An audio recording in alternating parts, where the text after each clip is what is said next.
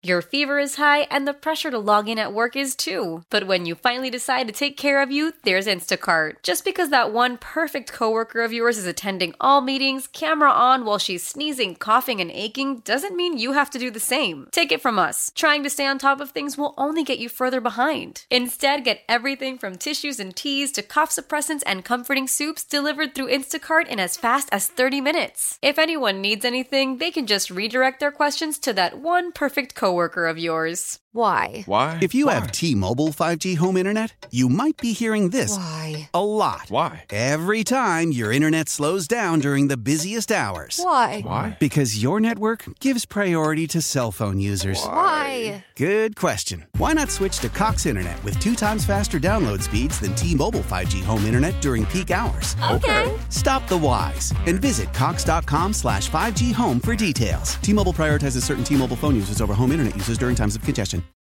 Welcome back to Living Better in San Diego. I'm Vicki Pepper. Work life integration has long been a struggle for many people, and working remotely during the pandemic has only intensified the issue. As American society approaches a return to normalcy, this important family matter isn't going away, and knowing how to find balance and family intimacy is crucial to having healthy relationships and successful lives. On the line to discuss is Warren Rustand, author of The Leader Within Us Mindset, Principles, and Tools for a Life by Design. Thank you for joining me. Vicki, thank you very much for uh, allowing me to be on your show. I'm looking forward to our time together. Same here. Warren, the pandemic has brought many families closer together in terms of improved relationships. How can they maintain those close connections as society returns to normalcy and families aren't together as much? Yeah, it's a great question because oftentimes in our busy career worlds, whether we have a single income in a family or a dual income in a family, uh, we find our time with our family isolated to specific times during the day. And during the pandemic, as you mentioned, we've been together all the time for the last 16 months or so. And in some cases, that's been really healthy and really good for families. Bonds have been strengthened. Uh, people are much more close and intimate than they were before. Uh, but it's also exacerbated problems in some families where things haven't been as good. So as we come out of this, as we begin to uh, emerge into this new world, however we define it, whatever it is, how do we maintain those ties? There are several things we can do. Uh, the first is we can be certain that we separate our work life from our family life. Too often we allow it to bleed over.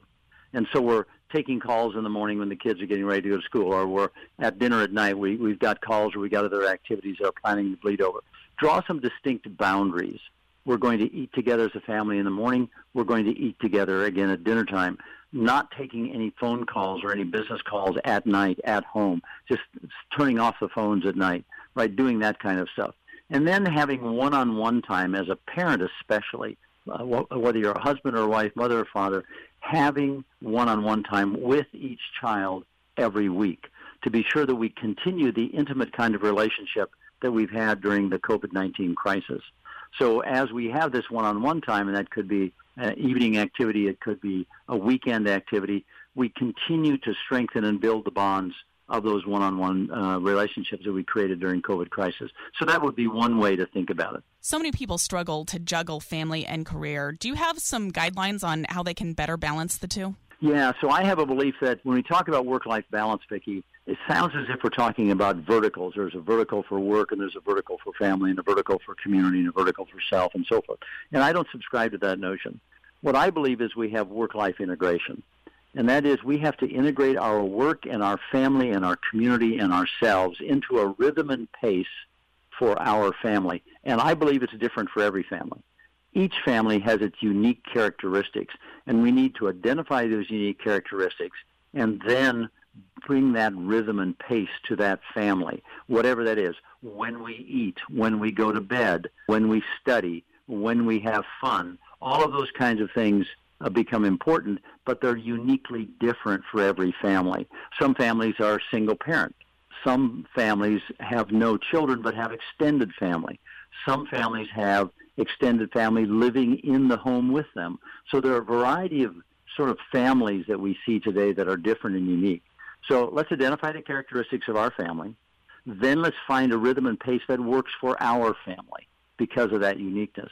And when we do that, we will find the specific activities that work best for our family. For some families, it works to have every evening meal together. For some families, it works to have every breakfast meal together. For others, it helps to have family recreation in the evening. For others, it has to be on the weekends. And then we have to integrate children's school activities, sports activities, music, theater, whatever it might be, and how we're going to show up and support our children in those kinds of activities as well. And it's also important that children be allowed to show their support for their parents' activities. So this reciprocity that's got that needs to exist in a family is really critical. And once we get that, then we've got that synchronization or orchestration of the family with the rhythm and pace that's great for our family. Because our family with seven children, 19 grandchildren, all three generations living on the same piece of property, a farm, is different than families where they're living in a in a condominium or a, an apartment unit in a high rise. They're all different, and so we have to find that uniqueness. What are some specific ways working parents can maximize quality time with their children and spouse? Yeah, good question, Vicki. I think one of them is that uh, first of all, I think oftentimes the only example of love that children get about parents is when they watch their mother and father showing love and affection toward each other, care and consideration toward each other. So, as spouses, if we live in a traditional family, as spouses, we need to then be able to show that. If we live in a non traditional family, likewise with a significant other or a partner, we need to be able to allow our children to see that kind of affection. Then we need to direct our affection to our children as well and be sure that we're showing them that unique opportunity. I think we have to schedule with each child, we have to schedule time with them to celebrate what they enjoy, to go do what they enjoy, and to support them activity. For some, it's for some it's sports, right? For some it's entertainment. For some it's music, it's theater, it's whatever it might be. But we as parents have to find time in our schedules and allocate and schedule that time to be with that child for a specific period of time to show our support and love for them. Otherwise, we tend to get busy. Things tend to be blurred and murky and everything tends to run into other things, and we get into this frantic, hectic pace. In fact, I'd make the argument that uh, that whatever mystical forces exist in the universe prior to COVID simply called time out to say, "Hey, stupid, let's pay attention to our family. Let's pay attention to the environment. Let's pay attention to the important things in life." So I'm going to call time out by giving you COVID-19 for a while, and just let see what happens. And I think what happened was it forced us to be together as families again, to be together as individuals again. And a lot of good has come out of that because we spent really great quality time together. So, quantity of time lends itself to quality time. I don't think you can get quality without quantity. I, that's an argument that I've had over decades with people. People say, well, I'm giving you quality of time. Well, that's interesting. But a child doesn't always schedule a temper, temper tantrum at 2.15 in the afternoon when it's convenient, right? So um, I think we have to have quantity to sort out what quality means. I'm speaking with Warren Rustand, author of The Leader Within Us Mindset, Principles, and Tools for a Life by Design. How has family intimacy changed generally in society? Well, it's changed a lot. If you think about it, we grew up with this agrarian model, right? 100 years ago, 200 years ago, we lived in farming communities and small villages and so forth. And, and so family was relaxed. Communication was very different uh, we didn't have social media, obviously, and in many cases, even the telephone system wasn't all that good.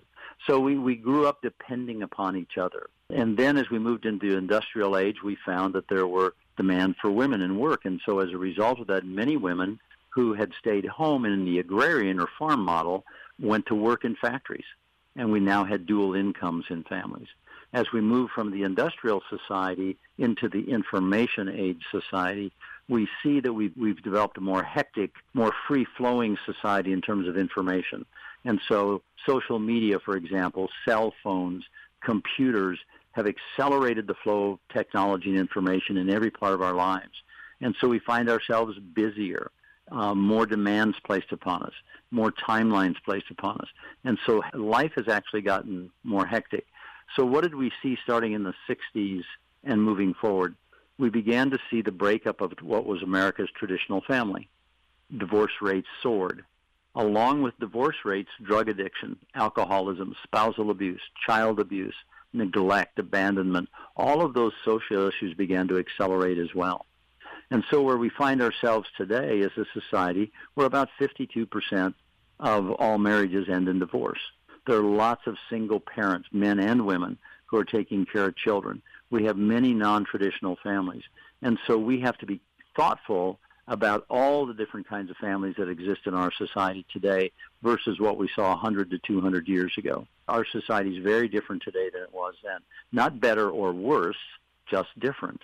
And so we have to adapt, we have to adopt, we have to really be specific in our behaviors around all of these many, many changes.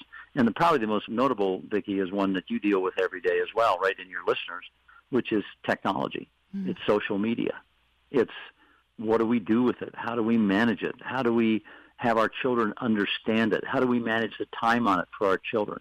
How do we be certain that our children are only seeing positive things on social media as opposed to all the negative things that exist as well?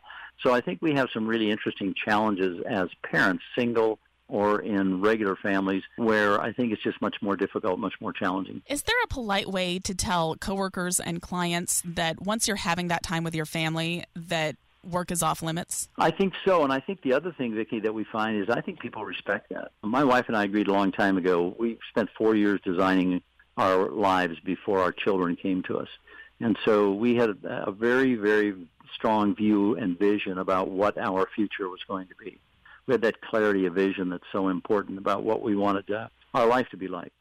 And so I think there's an opportunity to draw some boundaries. And so one of my boundaries was that I stopped work at six o'clock. I was home for dinner every night at six o'clock.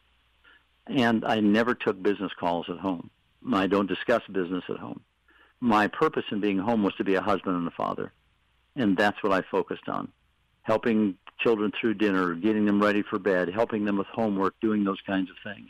My wife is an absolute phenomenal, phenomenal mother, and she was extraordinary in doing all of that and teaching me how to do those things better because I didn't come from a family where that was important.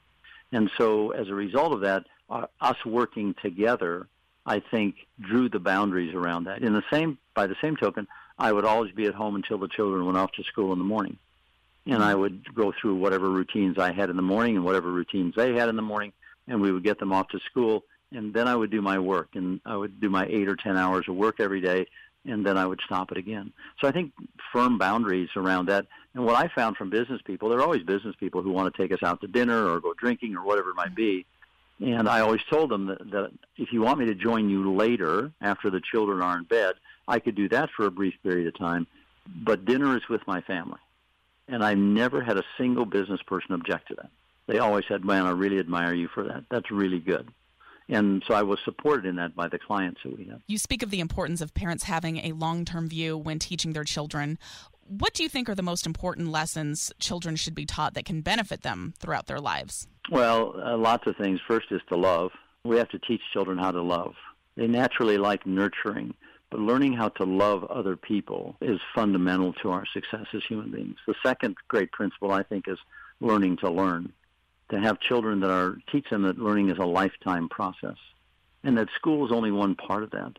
There will be lifetime learners and encouraging them to read, encouraging them to be curious, to see wonder, to want to explore, all those kinds of things, right? The third one, I think, is to learn to serve. I think one of the most critical things that we have to teach each other is to serve our fellow man and to be sure that we're always in service to others. And if we're having a really bad day, then let's go serve somebody else and we'll feel better. Because there are always people who need help. There are always people who need encouragement. So I think that's the other thing, right?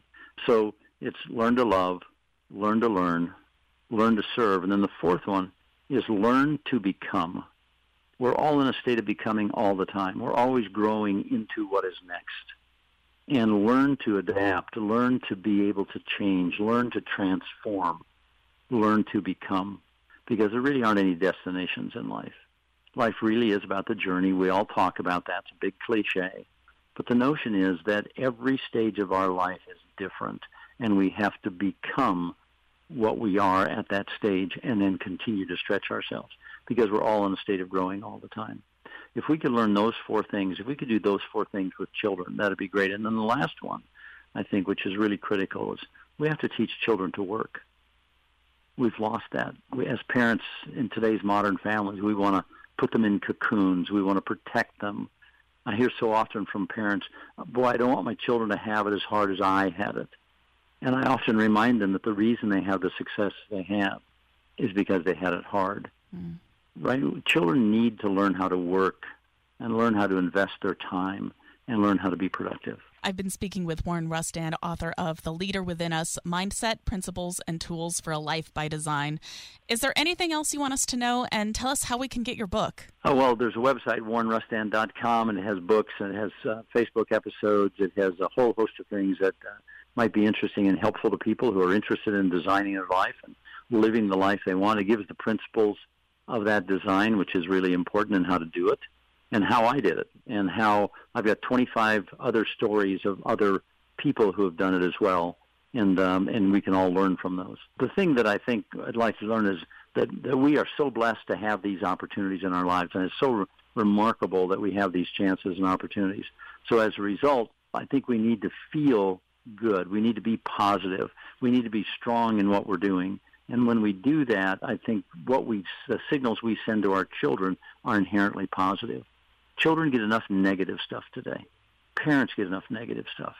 We need to be positive and we need to reflect that to other people. And when we do that, we build a better society. Amen to that. Thank you so much for talking with us today. Vicki, thank you very much. You ask really good questions. You're so sweet. You have a good day and thank you and thanks for the good work you do and I'm I know your listeners learn from you every session, so continue your good work. Thank you. Take care.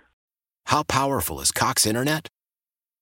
Powerful enough to let your band members in Vegas, Phoenix, and Rhode Island jam like you're all in the same garage. Get Cox Internet powered by fiber with America's fastest download speeds. It's internet built for tomorrow, today. Cox, always building better. Cox Internet is connected to the premises via coaxial connection. Speeds vary and are not guaranteed. Cox terms and other restrictions may apply. Analysis by Ookla Speed Test Intelligence Data. Fixed median download speeds. USQ3 2023.